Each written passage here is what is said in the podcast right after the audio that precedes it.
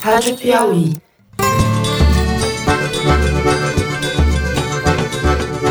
Olá, está começando mais um Foro de Teresina, o podcast de política da revista Piauí. Eu não vejo ninguém mover nada para tentar me ajudar aí, entendeu? É só porrada, cara. Caralho, o MP tá com a pica do tamanho de um cometa para enterrar na gente, não vê ninguém agir. Eu, Fernando de Barros e Silva, da minha casa em São Paulo, tenho o prazer de conversar com os meus amigos Malu Gaspar, que vejo aqui num laranjal onde está você, Malu. Oi. Pois é, Fernando, tô em casa usando aqui na nossa gravação do Zoom um fundo alusivo às laranjas, uma fruta que eu gosto muito. Eles estão abusando. E todos, sem exceção, entenderam o que é democracia. Democracia não é o que eu quero e você, o que um poder quer, o que outro poder quer. Tá chegando lá, fique tranquilo.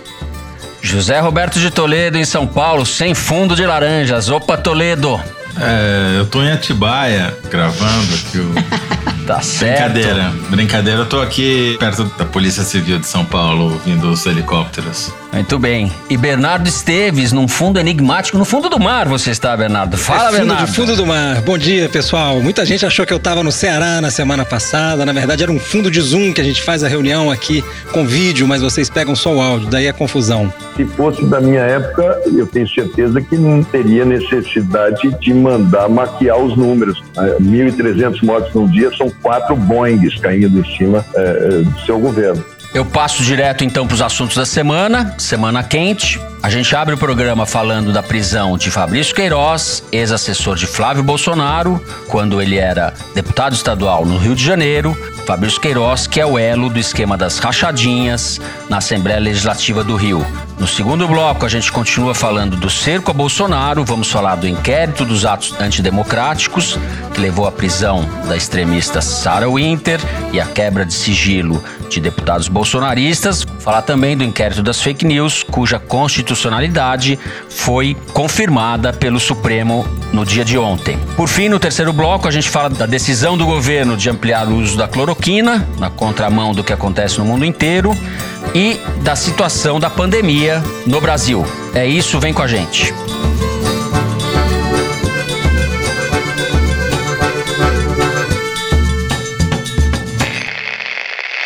Muito bem. Na manhã desta quinta-feira, um pouco antes da gente começar a gravar o programa, fomos surpreendidos pela notícia da prisão do ex-assessor de Flávio Bolsonaro na Assembleia Legislativa do Rio, Fabrício Queiroz. Ele foi preso pela Polícia Civil em Atibaia, no interior de São Paulo, num imóvel que pertence ao advogado da família Bolsonaro, Frederico Wassef. Bom, Fabrício Queiroz é um personagem que está sumido há mais de ano. Existia essa piada: onde está Queiroz, onde está Queiroz? Queiroz está preso agora. A gente descobriu nessa manhã de quinta-feira não só onde estava o Queiroz, como também que o Queiroz estava em Atibaia, na bela aprazível e já conhecida de todos cidade de Atibaia, na casa do advogado do Flávio Bolsonaro e também do Jair Bolsonaro, Fred Vassef. Queiroz estava escondido ali fazia um ano. E segundo o mandado de prisão do juiz Flávio Tabaiana, ao dizer que existiam todos os elementos necessários para uma prisão preventiva, o Queiroz estava fazendo três coisas: continuava delinquindo, estava fugindo e havia um risco de interferência em provas do processo. Isso deixa claro que o Queiroz não está sendo preso pelo caso das rachadinhas, sobre o qual a gente vai falar, mas porque ele estava interferindo e obstruindo a justiça, o que indica que nós teremos muitos fatos novos daqui para a semana que vem. Vamos descobrir exatamente o que ele estava fazendo, como que ele estava agindo. Mas por que que o Queiroz é esse personagem tão importante e a prisão dele está abalando o Brasil? Porque o Queiroz, desde a campanha, é visto como um personagem das sombras, envolvido na viabilização de várias coisas para a família Bolsonaro. Para a gente lembrar, ele é um ex-policial que se aproximou da família via Bolsonaro, mas que sempre foi funcionário do gabinete do Flávio Bolsonaro, e a partir dali da campanha eleitoral, numa ocasião em que a gente agora sabe que houve um vazamento de uma investigação da Polícia Federal, ficou-se sabendo que o Queiroz administrava um esquema de rachadinhas no gabinete do Flávio Bolsonaro na Assembleia Legislativa do Rio. O que é a rachadinha? É o esquema muito conhecido, não só na Assembleia do Rio, mas assim, em assembleias e câmaras de todo o país, em que o deputado pega uma parte do salário do funcionário para ele, confisca basicamente uma parte do salário do funcionário. Isso é crime, peculato, desvio de recurso público, e era isso que, segundo a investigação do Ministério Público Estadual, a gente constatou que o Queiroz fazia. Ele recolhia os salários desses funcionários todos, pegava esse dinheiro e depositava em contas ou do Flávio ou ligadas ao Flávio Bolsonaro. Vamos lembrar que o Queiroz depositou um cheque de 24 mil reais na conta da primeira-dama Michele Bolsonaro. Então, era uma pessoa de confiança da família, que fazia esse tipo de trabalho e lá na campanha, segundo o empresário Paulo Marinho, que era suplente do Flávio Bolsonaro, se descobriu que havia uma investigação que estava para pegar esse esquema de rachadinhas chegaria no Queiroz, na mulher do Queiroz, que tinha sido funcionário do gabinete, na filha do uhum. Queiroz, que era funcionária do gabinete. O Queiroz tinha todo um grupo de pessoas que ele empregava lá e que essas pessoas podiam ser presas, podiam ser investigadas e iriam atrapalhar a campanha do Bolsonaro. Queiroz foi demitido e desde então ele não comparece à justiça, não prestou esclarecimentos a não ser por escrito e criou-se essa mística em torno do Queiroz. Tanto que a pergunta onde está Queiroz assombram o Jair e o Flávio Bolsonaro há muito tempo, né? Uhum. Malu, além disso tudo que você falou, ele também é o elo vivo, vamos dizer assim, porque o elo morto é o Adriano da Nóbrega, com a milícia do Rio de Janeiro, o elo da família com a milícia, certo? Exatamente. O Queiroz foi um policial militar muito atuante no Rio de Janeiro, num batalhão que era conhecido por ser um recordista em autos de resistência, quer dizer, matava bandidos em favelas e tal. Quando ele vai trabalhar no gabinete do Flávio Bolsonaro, ele leva para o gabinete parentes do Adriano da Nóbrega, é esse miliciano que foi morto na Bahia numa investigação quanto à milícia e organização criminosa. E com a revelação do caso das rachadinhas, fica exposta essa relação do Bolsonaro com as milícias, o Adriano da Nóbrega. E outros milicianos a gente descobriu aí que foram homenageados pelo Flávio Bolsonaro, concedeu medalhas e tudo. E o Queiroz é tão ligado à milícia que nessa ordem de prisão, o juiz Flávio Itabaiana deixou expresso que é para ele ser levado para o complexo de Bangu, mas não para o batalhão especial prisional. Para quem não conhece o Rio, esse batalhão especial prisional é onde ficam presos os milicianos, os policiais envolvidos em crimes. O juiz diz que não é para ele ir para esse batalhão, porque obviamente deve haver conflitos entre os presos e algum tipo de ele teme que haja algum tipo de ocorrência ali dele ligado aos milicianos. Separou o Queiroz dos outros milicianos. Muito bem, Toledo, essa operação é uma operação da Polícia Civil de São Paulo e da Polícia do Rio de Janeiro, não tem nada a ver com a Polícia Federal. Isso te diz alguma coisa? Olha, Fernando, primeiro, acho que vale registrar que é o, a pior manhã do governo Bolsonaro desde que ele tomou posse. Um levantamento aqui da Arquimedes mostrou que as 24 notícias mais compartilhadas nesse dia 18 de junho histórico foram a mesma notícia a prisão do Queiroz. É um fato inédito, pelo menos desde que o Bolsonaro tomou posse na presidência da República. A prisão do Queiroz também motivou 250 mil citações no Twitter nas primeiras três horas desde que ela aconteceu. Como você falou, essa operação não tem nada a ver com a Polícia Federal, porque os mandados de prisão foram expedidos pela Justiça do Rio de Janeiro e executados parcialmente no próprio Rio de Janeiro, teve até a casa do Bolsonaro, uma das casas, um dos imóveis que está em nome dele foi vasculhado. Em Bento mas a prisão, Ribeiro, na zona norte do Rio, né? É, exatamente. É mas a prisão mais importante aconteceu em São Paulo e foi comandada por uma equipe do delegado Nico Gonçalves, que é de um departamento novo que o Dória, governador, criou faz menos de um ano, chamado Departamento de Operações Especiais, que é meio a tropa de elite do Dória. Da Polícia né? Civil. E, ou seja, no Rio tá a Polícia Civil do Witzel e em São Paulo tá a Polícia Civil do Dória caçando os aliados do Bolsonaro. Isso mostra que você abrir inimigos contra várias frentes ao mesmo tempo é um erro clássico que, por exemplo, Hitler cometeu na Segunda Guerra Mundial, né? Sem fazer paralelos aqui. Então, o Bolsonaro atacou o Supremo, atacou os governadores, tudo ao mesmo tempo agora e está colhendo os frutos dessa estratégia mal pensada.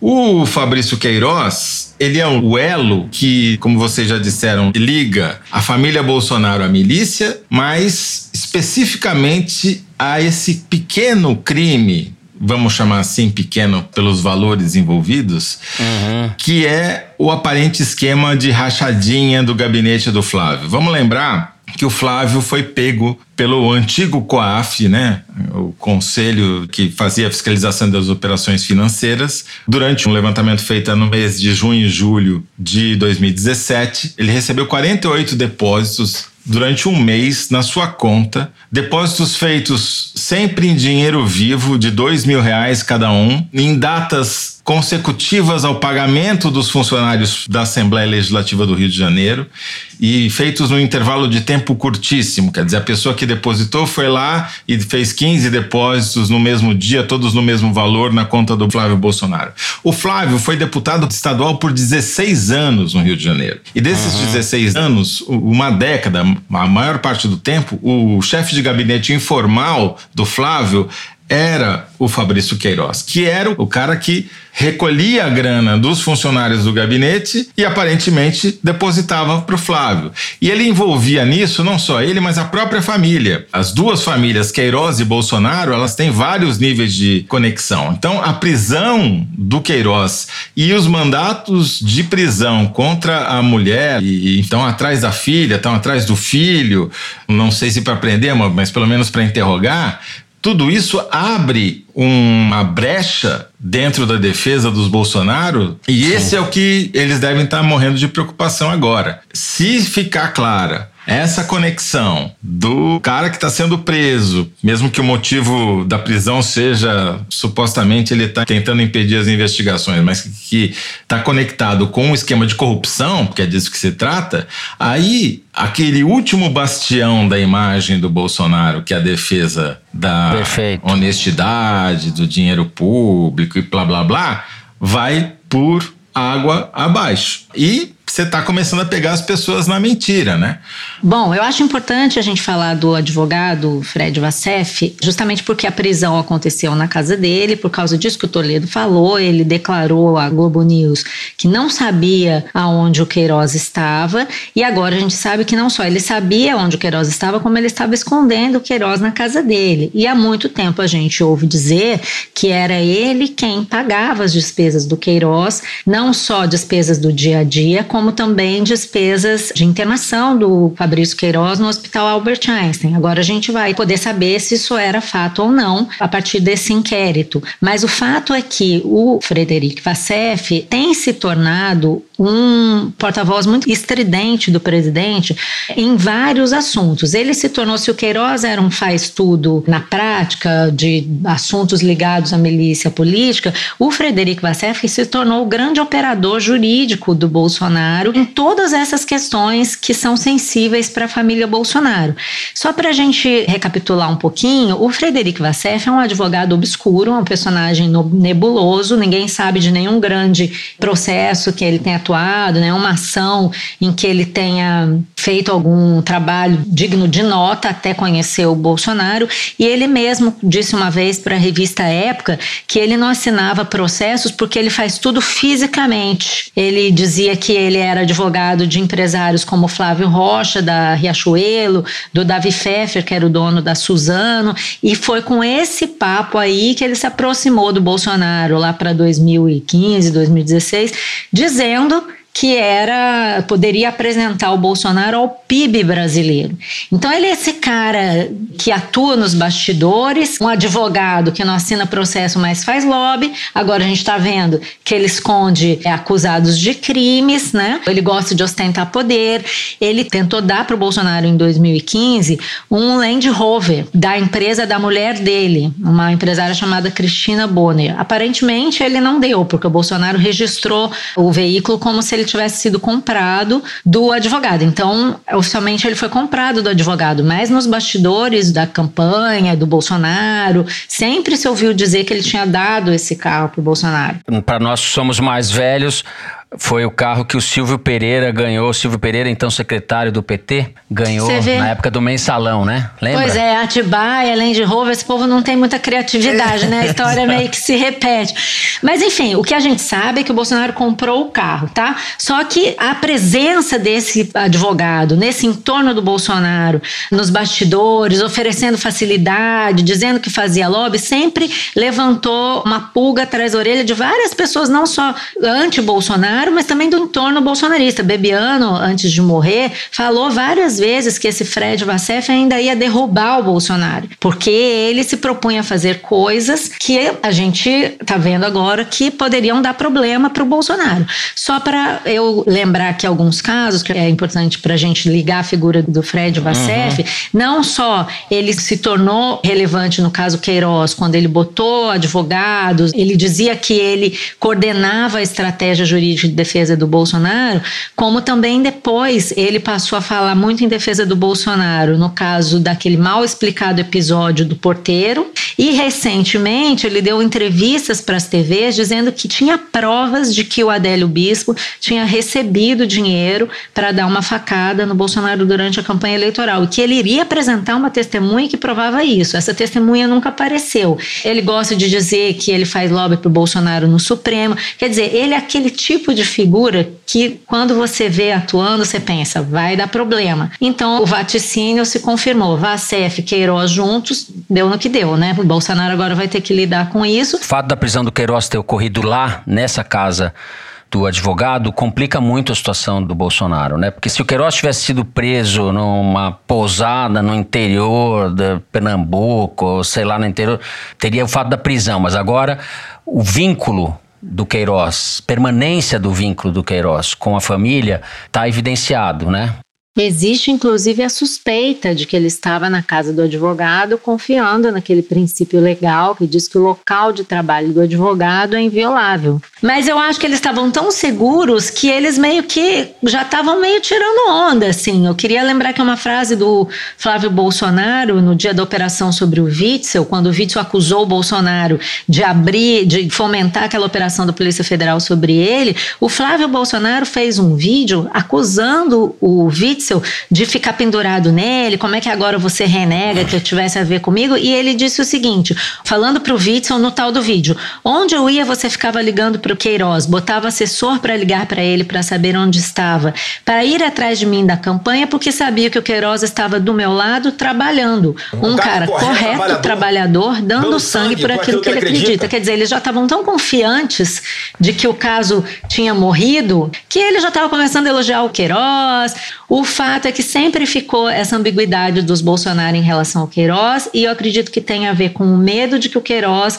roesse a corda em algum momento e pudesse falar o que ele sabe, afinal, sobre a relação deles, que ele nunca falou. Né? Hoje, quando tem essa ordem de prisão sobre a Márcia, a mulher do Queiroz, há um medo muito grande no bolsonarismo de que ela venha falar alguma coisa que ela sabe, porque ela é uma pessoa mais frágil emocionalmente, poderia vir a trazer acusações novas aí para o caso, num momento politicamente terrível né, para o presidente da República. Bom, eu só queria fazer um comentário breve, Fernando, que é o seguinte: Atibaia, que é também a cidade onde fica o sítio que motivou um dos inquéritos contra o ex-presidente Lula, tem duas acepções para explicar o significado da palavra Atibaia, né, que vem do tupi Tibaia. A versão mais corrente, na cidade, obviamente, é de que é água boa. Mas há outros de oposição dizendo que, na verdade, significa águas revoltas ou água ruim.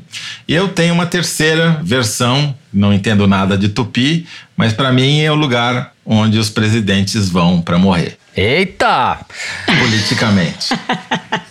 Como se diz lá na Grande Matão, Toledo, La Maison é tombé, La Maison é tombé, a casa caiu. Com isso, terminamos o primeiro bloco, vamos falar em seguida do cerco, dessa vez no STF, contra Jair Bolsonaro. Vem com a gente.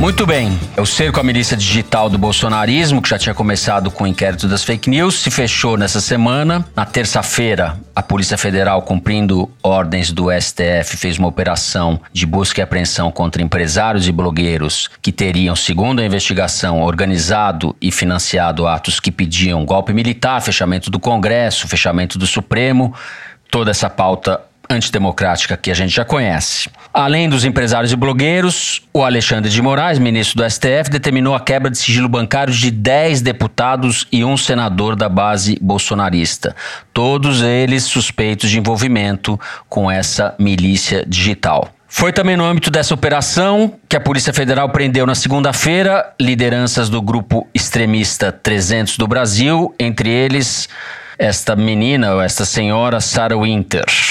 Enfim, Toledo, tudo isso somado configura um cerco ao Bolsonaro, como você já disse no primeiro bloco, de que não tinha notícia desde o começo do mandato. É o pior momento politicamente dele, por todas as razões pelas quais a gente já falou, sobre como esse caso do Queiroz traz o que tem de pior no histórico do Bolsonaro para os holofotes, ou seja, a ligação com a milícia, a ligação com esses esquemas de pequena corrupção e esse inquérito das manifestações antidemocráticas mostra como a estratégia do Bolsonaro de confronto foi totalmente equivocada, só serviu para dar munição para os adversários. Ele está tendo que fazer recuos táticos importantes, ele deixou ao Léo os 300 do Brasil lá, que foram desalojados de onde estavam em Brasília e ninguém falou nada. Quer dizer, a militância mais radical dançou. Bolsonaro perdeu a rua.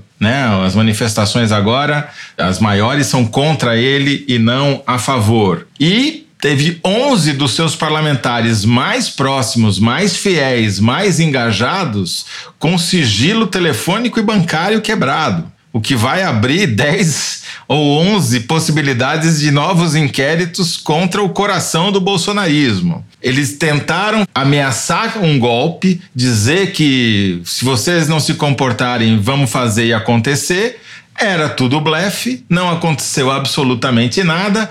O Supremo não se curvou às pressões e tá dando no que tá dando. Bolsonaro está pagando pelos seus atos. Tentou se mostrar mais poderoso do que de fato era e agora está já enfrentando as consequências disso. Até onde irá? Ainda precisamos ver, porque ao mesmo tempo que fez isso, os bolsonaristas do lado do, do guru andaram gravando vídeos nessa quarta-feira já dando de barata a demissão do Abraham Weintraub do Ministério da Educação e andaram pelo YouTube aí falando, pô, Bolsonaro, não adianta nada você falar basta e não faz nada, esses generais aí que você tem aí do seu lado só ficam botando panos quentes, mas não ajudam em nada. Ou seja, o Bolsonaro, enquanto tentava bancar o ditador, por outro lado, fazia um plano B, que é o quê? Encher o governo de militares, levantamento aqui do Drive Poder 360 contabilizou nada menos do que 2.716 militares dentro do Poder Executivo apenas, que é um número que não houve nem na ditadura militar.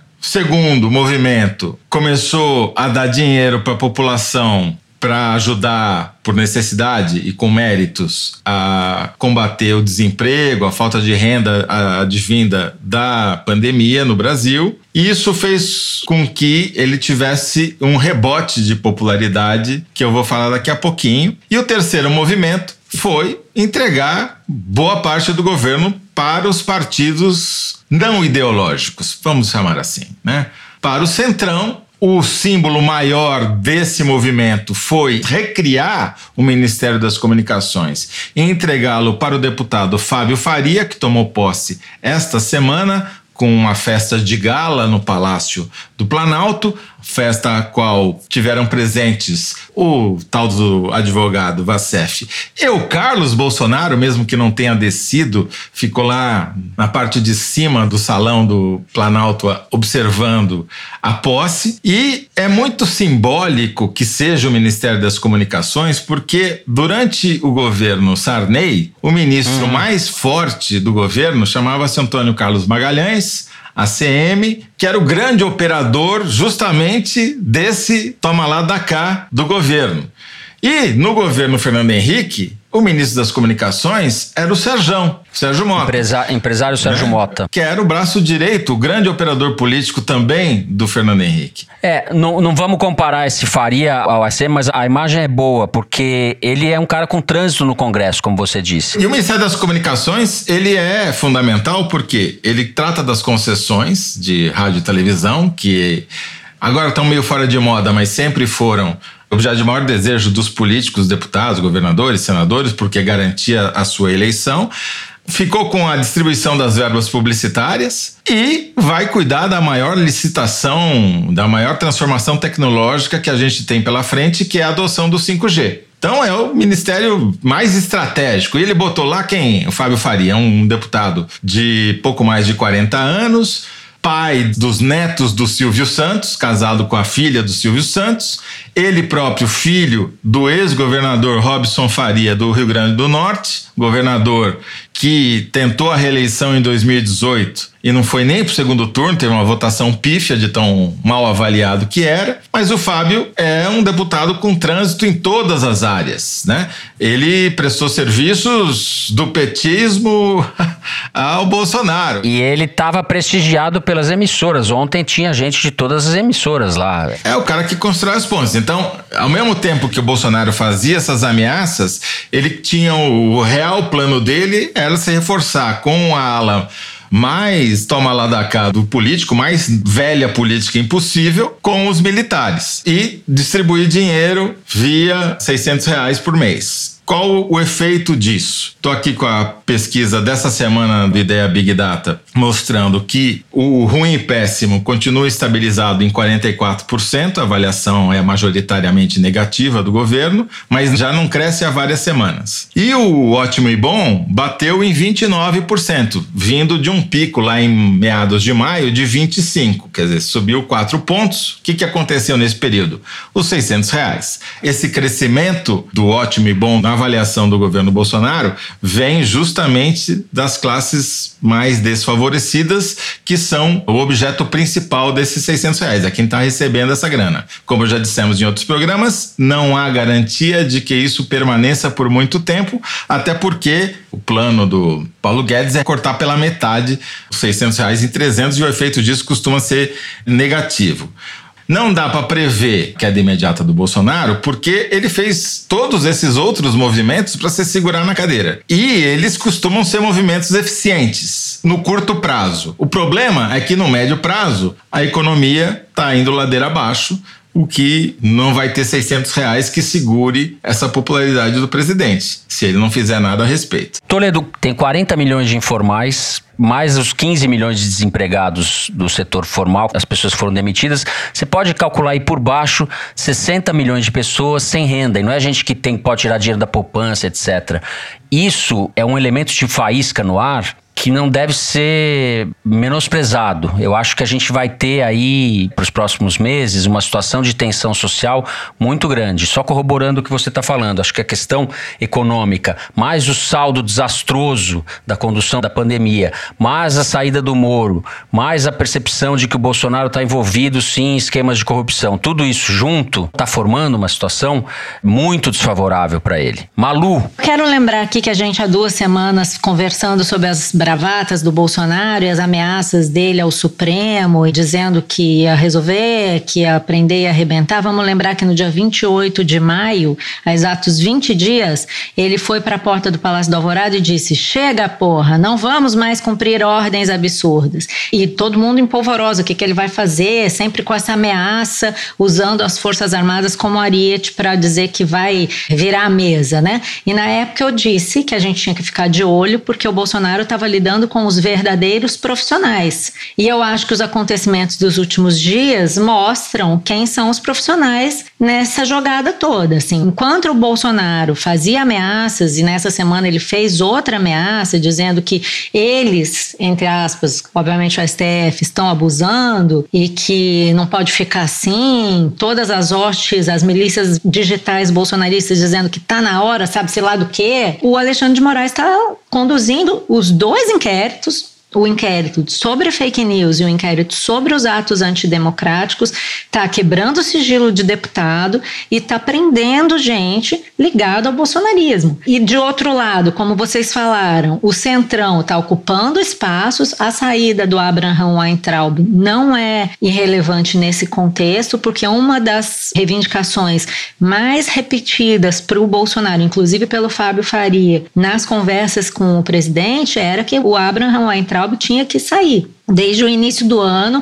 não só o Rodrigo Maia, que é amigo muito próximo do novo ministro, como também outros líderes do Centrão diziam que com o Abraham Weintraub não dava para ficar, porque o ministro Abraham Weintraub é um completo inepto do ponto de vista do que o Centrão gosta, que são execuções orçamentárias. Não à toa, um dos cargos que o Bolsonaro é, deu para um indicado do Centrão foi um cargo no Fundo Nacional de Desenvolvimento da Educação. É o lugar onde está o dinheiro para a execução de recursos da educação. E aí ontem eu estava conversando com um dos membros do Centrão que conhece, ó, esse Centrão há muito tempo, e o cara estava me fazendo justamente esse mapa. Enquanto houver dinheiro para ser liberado, a cada vez que o Bolsonaro liberar uma grana, o Centrão vai ficando. Então, por exemplo, você tem uma questão que está incomodando o Centrão, que é justamente a liberação dos recursos para os estados, para o combate à pandemia do coronavírus. Em 70 dias que está liberado o dinheiro, o dinheiro não sai. O que o Centrão quer é isso: dinheiro para fazer emenda, para mandar para suas bases. Então, o Bolsonaro precisava tirar o Weintraub, ele precisa limpar o campo para botar essas pessoas que são quem? Os verdadeiros profissionais da política. O Arthur Lira, que é um dos líderes do Centrão e que pretende disputar a presidência da Câmara, junto com o pastor Marcos Pereira e tal, assinou um artigo recentemente na Folha dizendo que o Centrão é a previsibilidade, é a quilha da nau que toca a democracia, o Congresso Nacional. Então, assim, não só eles estão ganhando espaço no governo, como eles estão se achando e estão vindo a público dizer que são eles que garantem a previsibilidade nesse governo. E você vai dizer o quê? O profissional do STF e o profissional do Centrão nunca vão brigar. Então, o presidente pode fazer o que ele quiser, desafiar quem ele quiser, porque o Centrão nunca vai desafiar o STF, que no fundo, em última análise, é a polícia, né? A polícia dos deputados é o STF. Então, o Bolsonaro ele não conta com esse apoio para fazer aventuras, para ir adiante no que os seguidores radicais dele querem e o que ele próprio gostaria. Ele está tão emparedado e tão asfixiado politicamente que ele não tem condições de fazer é, nenhuma ação mais enfática contra isso. Então, a tendência é ele encolher entre os seguidores, porque ele não consegue dar as respostas. E agora, com o caso Queiroz, é mais um golpe golpe nessa imagem de homem honesto, de pessoa que fala as verdades que os políticos comuns não querem ouvir. Ele está deixando cada vez mais de ser um outsider para ser um insider, um insider inepto e amador. Só queria ressaltar um personagem que, do qual a gente não falou, que é o Augusto Aras, procurador-geral da República, uhum. que também entra aí nesse rol de profissionais que cercam o presidente, de esquerda e tal, virou bolsonarista e conservador para poder ser nomeado para o cargo, chegou a apoiar o Bolsonaro aí, inclusive protestando contra o inquérito das fake news, mas foi quem pediu a instauração do inquérito para investigação da autoria, do financiamento dos atos antidemocráticos e, por pressão do STF, pressionou a procuradores, teve uma confusão lá na Procuradoria da República nesses últimos dias, porque ele queria, porque queria que se prendesse a Sarah Winter. Inclusive, o procurador que assinou a denúncia contra ela e não a prisão diz que não assinaria o pedido de prisão porque ele não era suscetível, ele escreveu isso no despacho, a qualquer tipo de pressão interna e externa. Quem acabou assinando o pedido foi o vice-procurador-geral Humberto Jaques, porque o pessoal da primeira instância achava que não tinha fundamento para prisão. Então, agora, se antes o Aras estava pressionando os procuradores para proteger o Bolsonaro, agora ele já passou a pressionar os procuradores para prender a Sarah o Inter e para atender os pedidos do Supremo Tribunal Federal. Modo que o Bolsonaro está claramente cercado de pessoas nas quais ele não tem a lealdade absoluta. São os profissionais. É o velho ditado da política. Uhum. Não existe vácuo em política. Se ele não gastar o dinheiro, alguém vai gastar. Se ele não ocupar os espaços, alguém vai ocupar. E ele não está fazendo nada disso. A tendência é ele ser atropelado. Eu acho como Toledo, se ele for fazendo esse jogo com o Centrão, é possível que ele se segure no cargo. Inclusive, esse interlocutor com quem eu conversei ontem falou assim: não, nós vamos viver com ele assim, trancos e barrancos. Ele libera um dinheiro, a gente fica bem. Aí eu falei, mas e se acabar o dinheiro? Ah, bom, daí se acabar o dinheiro, a gente vai ter que rever a situação. Só, só para complementar isso que ela falou, a prisão do Queiroz aumentou a tarifa, o pedágio do Centrão, pelo menos Opa, em duas vezes. taxímetro, se tivesse bandeira 3, hein, Toledo? Concordo com essa análise de vocês, mas com uma ressalva. O governo Bolsonaro tem sido uma fábrica de faíscas, né? E agora as condições na sociedade estão postas para que uma faísca. E o que, que eu chamo de faísca, por exemplo? Nos Estados Unidos, a morte, o assassinato do George Floyd causou o que causou, a reação de rua que causou. Aqui a gente está numa situação de exaustão da pandemia, de visível perda de popularidade do Bolsonaro, embora ele mantenha esse índice, e quando acabar esse dinheiro, esses 600 reais, e isso vai parar, ele vai perder popularidade também nas classes mais baixas. E a gente vai ter uma situação que não há centrão que vá segurar se as ruas começarem a se manifestar no pós-pandemia. Bom, a gente encerra já estourando o tempo o segundo bloco. Vamos para o número da semana, é isso, direção? Luiz vai ler pra gente o número tirado da sessão Igualdades do site da Piauí. Fala aí, Luiz. Então, Fernando, já antecipando o assunto do próximo bloco, o número da semana é 8. Porque é o seguinte: a cada 10 mortes por Covid-19 registradas no Brasil até agora, aconteceram outras 8 mortes por síndrome respiratória aguda grave sem causa determinada. Isso até a primeira semana de junho. O que isso mostra é que provavelmente está havendo uma subnotificação enorme das mortes pela pandemia no Brasil. Isso porque os sintomas dessa síndrome são os mesmos que os da Covid, a faixa etária das vítimas também é a mesma, mas são mortes que não entram para conta da pandemia e que estão crescendo. Isso a gente consegue ver claramente, porque nos últimos cinco anos, considerando esse período de janeiro a junho, o Brasil teve em média 1.800 mortes de causa indeterminada por síndrome respiratória aguda grave. 1.800. Agora, em 2020, nesse mesmo período de janeiro a junho, foram mais de 23 mil mortes desse tipo. Ou seja, foi de 1.800 para 23 mil. Cresceu 13 vezes. E tem alguns estados em que esse indício de subnotificação é tremendo. Você pega Mato Grosso do Sul, por exemplo. Lá, a cada 10 mortes registradas por Covid-19, você teve 87 mortes de causa indeterminada por síndrome respiratória aguda grave. É, isso daí significa o seguinte: vamos ser bem bonzinhos e pensar que apenas metade dessas mortes por síndrome respiratória aguda grave sejam provocadas diretamente pelo SARS-CoV-2, ou seja, por, sejam na verdade mortes por Covid-19. Isso colocaria o Brasil hoje já com 63 mil mortes, ou seja, 18 mil a mais do que as estatísticas oficiais. E isso para ser bem benevolente. Talvez esse número já estivesse, na verdade, se fosse 100%, já estaria em mais de 80 mil mortes. Né? E esse é o cenário real da epidemia. Eu acho isso importante falar porque a máquina de mentiras do bolsonarismo conseguiu espalhar via mídias sociais, WhatsApp, o diabo, a versão de que muitos dos mortos que estão sendo enterrados como Covid-19 morreram de outras coisas, o que é absolutamente mentira. A verdade é essa que o Luiz acabou de descrever. É o ao contrário. contrário, tem É. muito mais mortes do que o Ministério da Saúde e as secretarias das estaduais de saúde reconhecem que há. É isso, vamos então pro terceiro bloco do programa. A gente vai continuar falando sobre esse mesmo assunto. Vem com a gente.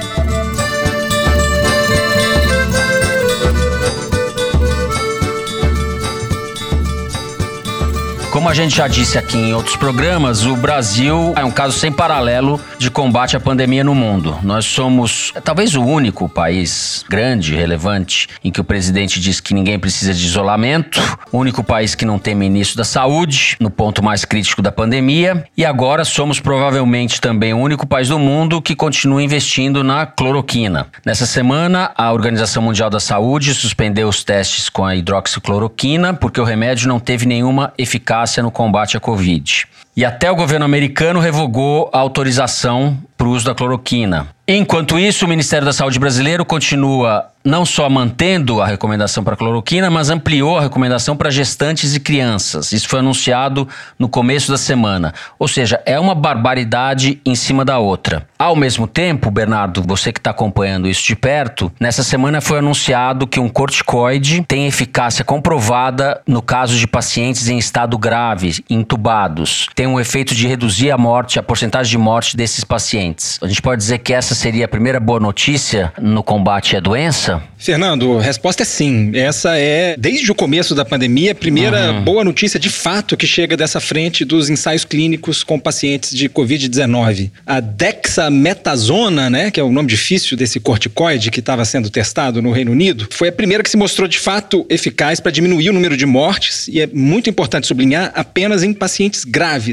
aqueles que precisam de auxílio para a respiração, seja balões de oxigênio ou os ventiladores mecânicos. Nos testes cujos resultados vieram à tona essa semana, essa substância se mostrou capaz de reduzir em um terço o número de mortes dos pacientes que estavam precisando de ventiladores mecânicos e de um quinto daqueles que estavam usando balões de oxigênio. É importante lembrar que esses são um grupo pequeno daqueles que contraem de fato o coronavírus, a maior parte. Uhum. Não precisa de hospitalização e dentre os que precisam de hospitalização, nem todos vão precisar chegar a essa fase de auxílio respiratório. Portanto, o melhor remédio continua sendo não contrair o vírus. Mas, voltando ao remédio, é importante explicar que ele combate não o vírus propriamente dito, mas ele combate a reação inflamatória excessiva que o próprio organismo da pessoa desperta, desencadeia para combater o vírus. E é por isso que ela só é efetiva em pacientes graves. Portanto, essa substância nunca vai ser demais ressaltar isso, essa substância não deve ser usada por pacientes com quadros leves da doença ou por pacientes que querem evitar contrair o vírus, porque isso pode ser um tiro pela culatra. Quem tomar essa substância que não tiver com um quadro grave, esse remédio vai inibir o sistema imune dessa pessoa. Isso pode ter um efeito contrário de justamente uhum. como o sistema imune agindo pode menos... Pode tornar a pessoa mais vulnerável à doença. Torna a pessoa mais vulnerável e pode aumentar a quantidade de vírus que essa pessoa vai passar para os outros. Mas para falar um pouco também, Fernando, da evolução da epidemia no Brasil, né? A uhum. gente parece estar tá chegando a uma estabilização do número de casos, isso ainda precisa ser confirmado, mas assim, a gente começa a ver alguns sinais de que a gente está chegando a um platô. Os números ainda estão subindo, mas em ritmo menos acelerado do que vinha acontecendo até aqui. Esses números tanto estão subindo que a Casa Branca trabalha com uma projeção segundo a qual o Brasil poderia ultrapassar os Estados Unidos em número de mortes no final do mês de julho. A taxa de contágio está diminuindo no Brasil, mas ela ainda está acima de um, ou seja, isso indica que a situação está fora de controle no Brasil. Portanto, não é hora da gente reabrir as nossas cidades, né? Tem gestores apontando essa estabilização como uma justificativa para isso, mas isso não é uma condição suficiente para a gente justificar uma reabertura. Essa estabilização sustentada do número de casos e de mortes, a gente não tem uma estabilização sustentada no Brasil ainda, não podemos falar nisso, mas essa é apenas a primeira de seis condições que a Organização Mundial da Saúde estipula para uma flexibilização segura do distanciamento social. E a gente tem visto que o Brasil não se sai bem nos outros critérios. Portanto, não só não verificamos ainda com firmeza o primeiro, como temos falhas graves nos outros cinco. Então, o que acontece? A flexibilização precipitada, em alguns casos, tem um efeito rebote, né? Cidades como Rio e São Paulo, pode ser que a doença de fato tenha se estabilizado, mas a doença está se interiorizando muito rapidamente. Tanto que o estado de São Paulo voltou a bater recordes de número de mortes essa semana e, e outras unidades da federação também. Aqui em Minas Gerais, Uberlândia passou Belo Horizonte como a cidade com o maior número de casos. E há regiões, por exemplo, é, Natal, é, houve um colapso do sistema público. 100% das UTIs ocupadas, gente morrendo porque não tinha vaga em UTI não tinha respirador. Em Curitiba, 85% das vagas dos hospitais de UTI também ocupadas. Tem vários lugares do Brasil em que a gente está numa situação crítica, né? E as estatísticas são péssimas, né? Porque se você compara os dados das secretarias municipais de saúde com os dados das secretarias estaduais, não bate tem mais doente, mais morto nos dados dos municípios do que nos dados dos governos estaduais. E os dados do Ministério da Saúde não bate com nenhum. Essa caquistocracia civil e militar implantada pelo governo Bolsonaro conseguiu a proeza de dar auxílio emergencial para 28 mil militares que por definição não poderiam receber o dinheiro, uma denúncia da CNN. E os caras nem devolveram o dinheiro, mas enfim, a falta de comando, a falta de orientação está levando a situações dramáticas em alguns lugares e em outros a gente não sabe o que está acontecendo. São Paulo, eu tenho sérias dúvidas se chegou de fato a uma estabilização, porque os dados da Secretaria Municipal da Saúde não indicam isso. Essa pequena diferença que fez o Dória comemorar e, justificar a flexibilização flexibilização do isolamento social aqui na cidade é justamente a diferença que tem para os dados da Secretaria Municipal. Então, o que eu acho que vai acontecer aqui no Brasil, infelizmente, é um aumento dos casos e mortes por conta dessa flexibilização.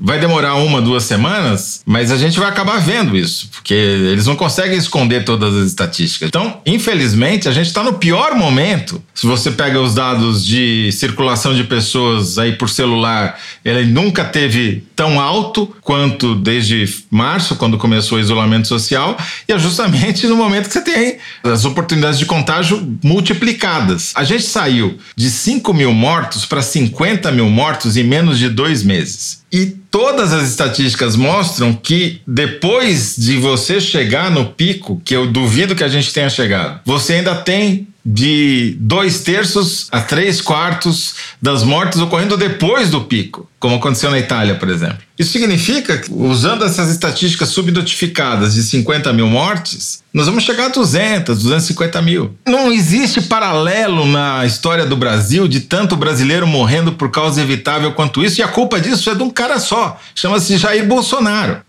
que vai ter que ser criminalizado por isso em algum momento. O vírus já matou mais gente do que todo o trânsito no ano passado no Brasil, Toledo, em menos de três meses. É, tá evidente o que a gente vem falando, que era o óbvio desde o início. Sem uma estratégia integrada de combate à pandemia, ia acontecer isso, né? E a única estratégia integrada de combate à pandemia é distribuir cloroquina, né? Eu fiz duas reportagens essa semana, uma um áudio da secretária de gestão do Ministério da Saúde, em que ela se comporta como um Sérgio Camargo da Fundação Palmares, só que o Sérgio Camargo do Ministério da Saúde, falando que tem pênis na porta da Fiocruz, que o pessoal faz cocô em crucifixo, coisas que não tem nada a ver com a realidade, completamente fora da realidade. Mas eu também fiz uma reportagem sobre uma reunião que ela fez com membros do Ministério Público que questionavam a política de distribuição de cloroquina pela rede pública, em que ficou evidente pela quantidade de técnicos que ela colocou naquela reunião, pelo discurso discurso que se fez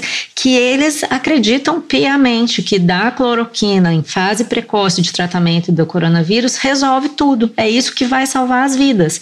Sendo e mais. Não há nenhum estudo científico que dê apoio a essa hipótese. Sim, inclusive ficou evidente isso na reunião, porque ela fala: eu vou apresentar vocês para um professor que vai explicar para vocês as evidências clínicas. Aí o professor começa a falar e diz que não conseguiu fazer um ensaio clínico. Toda vez que eles tentam expor evidências clínicas de que a cloroquina funciona no tratamento na fase inicial, eles não conseguem sustentá-las, né? E fica evidente pelo discurso deles que eles acreditam estar sendo vítimas de uma perseguição da imprensa e muitas vezes eu ouvi dizer, não dá tempo de ter evidências, não podemos perder nosso tempo procurando evidências de que você salva vidas. Então é uma coisa atropelada. Inclusive, esse novo secretário que entrou no lugar deixado vago pelo Carlos Wizard, Wizard, o novo secretário de Ciência e Tecnologia do Ministério, que é quem vai responder agora, a partir de agora, pela distribuição da cloroquina, é uma pessoa que participou dessa reunião que eu assisti com procuradores da República e promotores, super favorável à distribuição de cloroquina. Uma das pessoas que falava, muitas vezes você não tem tempo de ter as evidências e que mesmo assim é preciso dar o remédio, e uma das pessoas que falava que não dar o remédio pode representar uma omissão. É, essa gente é louca a gente está lidando com uma seita, né? No momento mais grave de crise de saúde no mundo e no Brasil, o governo age com um misto assim de ignorância e desleixo, né? Inclusive nesse caso, Fernando, só para concluir que eu acho que é importante o nosso ouvinte ficar atento, é preciso cobrar do Conselho Federal de Medicina uma postura a respeito disso, porque o Conselho Federal de Medicina tem endossado a política de distribuição de cloroquina, que se lembrar que essa nota do Ministério da Saúde a recomenda recomendação diz que o médico dá conforme a sua seu juízo, com o consentimento do paciente e tal, mas muito dessa orientação se baseia no endosso do Conselho Federal de Medicina. Só que agora o FDA americano, Food and Drug Administration, que é o equivalente é, americano uhum. da Anvisa, já disse que revogou a autorização para uso emergencial, mostrando que não funciona. A Anvisa nunca autorizou o uso desse medicamento em tratamentos de doentes de cloroquina, não autorizou ainda. Então é preciso que se cobre do Conselho Federal de Medicina se ele vai continuar endossando essa política ou não, né? É, o Brasil virou o lixão da cloroquina no mundo, né? Os Estados Unidos estão deixando de lado e estão mandando para cá. É, eles estão com 66 milhões de doses de cloroquina encalhadas lá nos Estados Unidos. E, ele, é, e eles falam isso, que o Brasil, nessa reunião aqui eu assisti, que o Brasil vai ser o maior laboratório mundial de uso de cloroquina. Só queria falar um negocinho sobre a dexametasona. É um tipo de cortisona, né? Que foi objeto desse estudo da Universidade de Oxford, que testou vários medicamentos que já existem, entre eles a hidroxicloroquina e a cloroquina, para ver se ajudavam a curar uhum. pacientes de Covid-19. No caso da hidroxicloroquina e da cloroquina, a conclusão foi que não adianta para porcaria nenhuma. E no caso da dexametasona, sim, que reduz a mortalidade apenas os casos graves. A gente gravou um Luz no Fim da Quarentena específico sobre esse tema com um médico brasileiro que vinha receitando cortisona para seus pacientes de Covid-19 desde março. Ele não é o único. Vários médicos do Hospital Sírio-Libanês têm feito isso. O famoso vídeo do Roberto Calil, em que ele dizia que tinha tomado cloroquina, ninguém prestou atenção, porque a frase dele era a seguinte: Eu tomei cloroquina, mas o que me salvou foram os corticoides. Porque os corticoides, como o Bernardo já explicou, diminuem a reação exagerada do sistema imunológico ao vírus, que provoca uma superinflamação que acaba danificando os tecidos do pulmão, dos rins, de várias partes do organismo. Então, você só pode dar para paciente grave e tem que ser por uma dose muito baixa por um período curto, porque senão você abre, você escancara as portas do organismo para o vírus fazer um estrago ainda maior. E ele disse: eu não perdi nenhum paciente por enquanto, Porém, os meus pacientes que tomaram a cortisona demoram mais tempo para se livrar do vírus. Certo. Justamente porque você deprime o sistema imunológico. Então, não é também uma panaceia que vai resolver. É um tratamento auxiliar que aumenta a chance de sobrevivência dos pacientes graves, mas não vai resolver nada. Não é bala de prata. Pois é, Fernando, eu queria colocar mais uma palavra sobre a flexibilização, antes da gente terminar. De fato, a gente tem que ter em mente que não existe vacina ainda, não existe um tratamento eficaz para os quadros leves e mesmo esse corticoide tem é, eficácia limitada.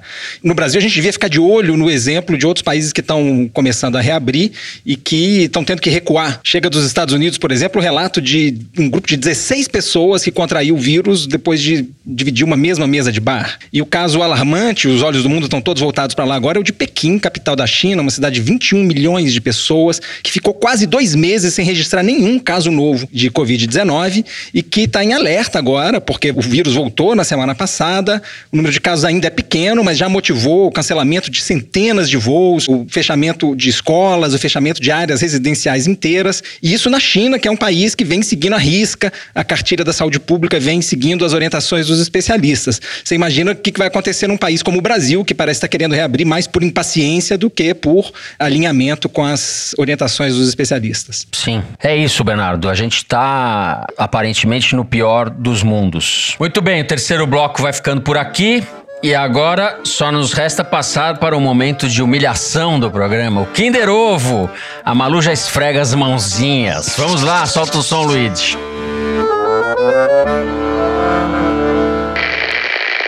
Meu sonho é descobrir a vacina da Covid-19, da corona. É meu sonho descobrir. Pra todo mundo ficar em paz. Narcisa, Narcisa, Narcisa, falei primeiro. Que o mar já tá mais azul, tá despoluindo. Só o avião não sai todo dia voando. Acho que despolui muito o, a camada de ozônio, assim, a camada de ozônio no grande das nuvens.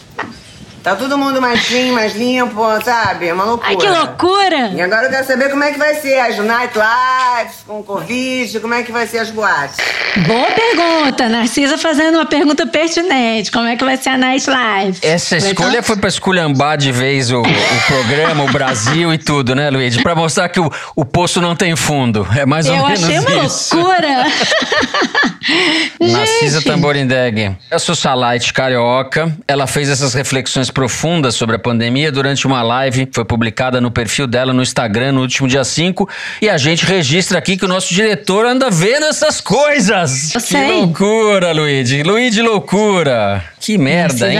Merda milanesa, merda milanesa. Bom, sem mais delongas, vamos para as cartinhas dos ouvintes, então. Lembrando sempre que para escrever para o Foro de Teresina, você pode deixar um comentário nas redes sociais da Piauí ou mandar um e-mail para forodeteresina.revistapiauí.com.br. Eu vou começar lendo um comentário, ou devo dizer uma denúncia, que o Leonardo Custódio deixou no YouTube, falando o seguinte, Toledo, veja só. Minha intuição me diz que o Toledo é o único que se arruma direitinho para gravar o programa. Os demais participantes só da cintura para cima, não me enganam. Você ofendeu a Malu agora, Leonardo. Eu sempre me Não, eu vou arrumo, propor uma tô- coisa então. Fico até cheirosa. todo mundo se levante pra provar que tá Mas de claro, calça. claro, de Vamos lá, calça vamos lá, agora. Vamos subir, vamos subir. Eu não vou poder fazer isso, não vou poder fazer isso.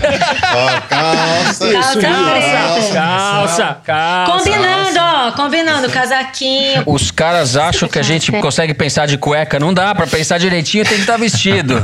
Gente, semana passada a gente se gabou aqui de que o foro tinha pelo menos um ouvinte na África Oriental. E eis que a gente recebeu mais uma mensagem de um ouvinte que nos escuta do Quênia. É a Gabriela Ferraz, que mandou um e-mail dizendo que mora no interior do Quênia, numa cidade chamada Kakuma, que abriga, segundo ela, mais de 200 mil refugiados da região. Ela disse assim: Tô presa em quarentena dentro do nosso acampamento desde janeiro. E durante esse período, o meu sextor só é feliz por poder ouvir o foro. Obrigada pelo trabalho e um agradecimento especial ao Toledo por usar os melhores adjetivos ao descrever o nosso presidente. Eu sempre repito os adjetivos em voz alta para aliviar as tensões acumuladas. Grande abraço. Eu acho que é o né? Fernando que usa os melhores adjetivos, mas obrigado, vou agradecer do mesmo jeito. Não, não seja generoso, Toledo. Que meiga. Da África Oriental, passamos para o Oriente ele próprio. O Paulo Henrique Vieira mandou uma mensagem dizendo que é assinante da Piauí há muito tempo e só recentemente começou a ouvir o Foro de Teresina. Queria dar os, uns parabéns pra gente e dizer que ele é provavelmente o único ouvinte do Foro de Teresina na Malásia. E ele diz que enquanto a gente dorme, ele nos ouve. E a Carla Pierola, também no Twitter, Malu, falou que de tanto te ouvir no Foro de Teresina, um amigo dela se infiltrou num grupo de WhatsApp bolsonarista e foi linchado virtualmente. Cara, tem não um tente manual. imitar Malu, que isso não vai dar certo. É isso? Não, e Fernando, antes de você encerrar, nós estamos aqui terminando a gravação, mas eu falei durante o programa que a, a gente ia começar a ver novidades sobre o que, que o Queiroz fez para atrapalhar as investigações. O Jornal Globo está dando aqui uma matéria dizendo que a- uma mensagem da mulher do Queiroz, a Márcia, dizia que o Queiroz, mesmo escondido, continuava dando ordens para constranger testemunhas. Segundo ela, ele parece um bandido que está preso dando ordens aqui fora, resolvendo tudo. Bom, a gente certamente vai ter que voltar ao assunto, tá animado. Vamos encerrar o programa, Eita, mas não. é. mas a agora quero ver notícia nunca para.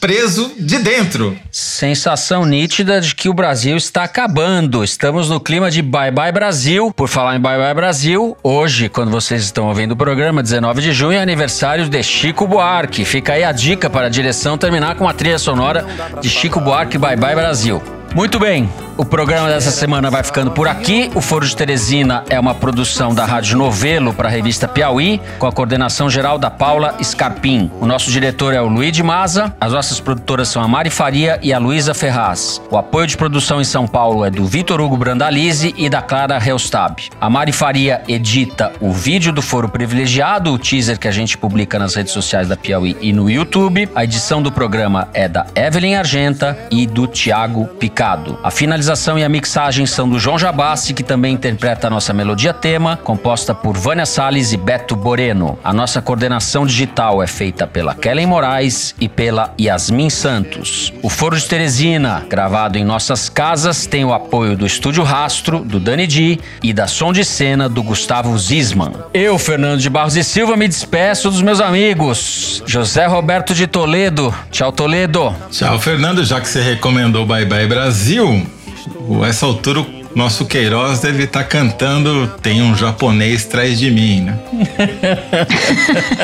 Tchau. Ai, ai, que infame. Malu Gaspar. É isso, gente. Tchau. Grandes emoções pro final de semana. Bernardo Esteves, até semana que vem, um abraço. Um abraço, Fernando, e uma dica para os ouvintes que acham que só bebendo para dar conta desse país e dessa pandemia. O episódio dessa semana do A Terra é Redonda está tratando do consumo de drogas durante a quarentena e da política de drogas do Brasil. Espero vocês lá. Um abraço a todo mundo. Vai ter sorteio ou não? Vai dar, vamos dar um brinde. uma garrafa de gin, Fernando. Tá certo. É isso, gente. Até a semana que vem. Aqui tá 42 graus. O sol nunca mais vai se pôr.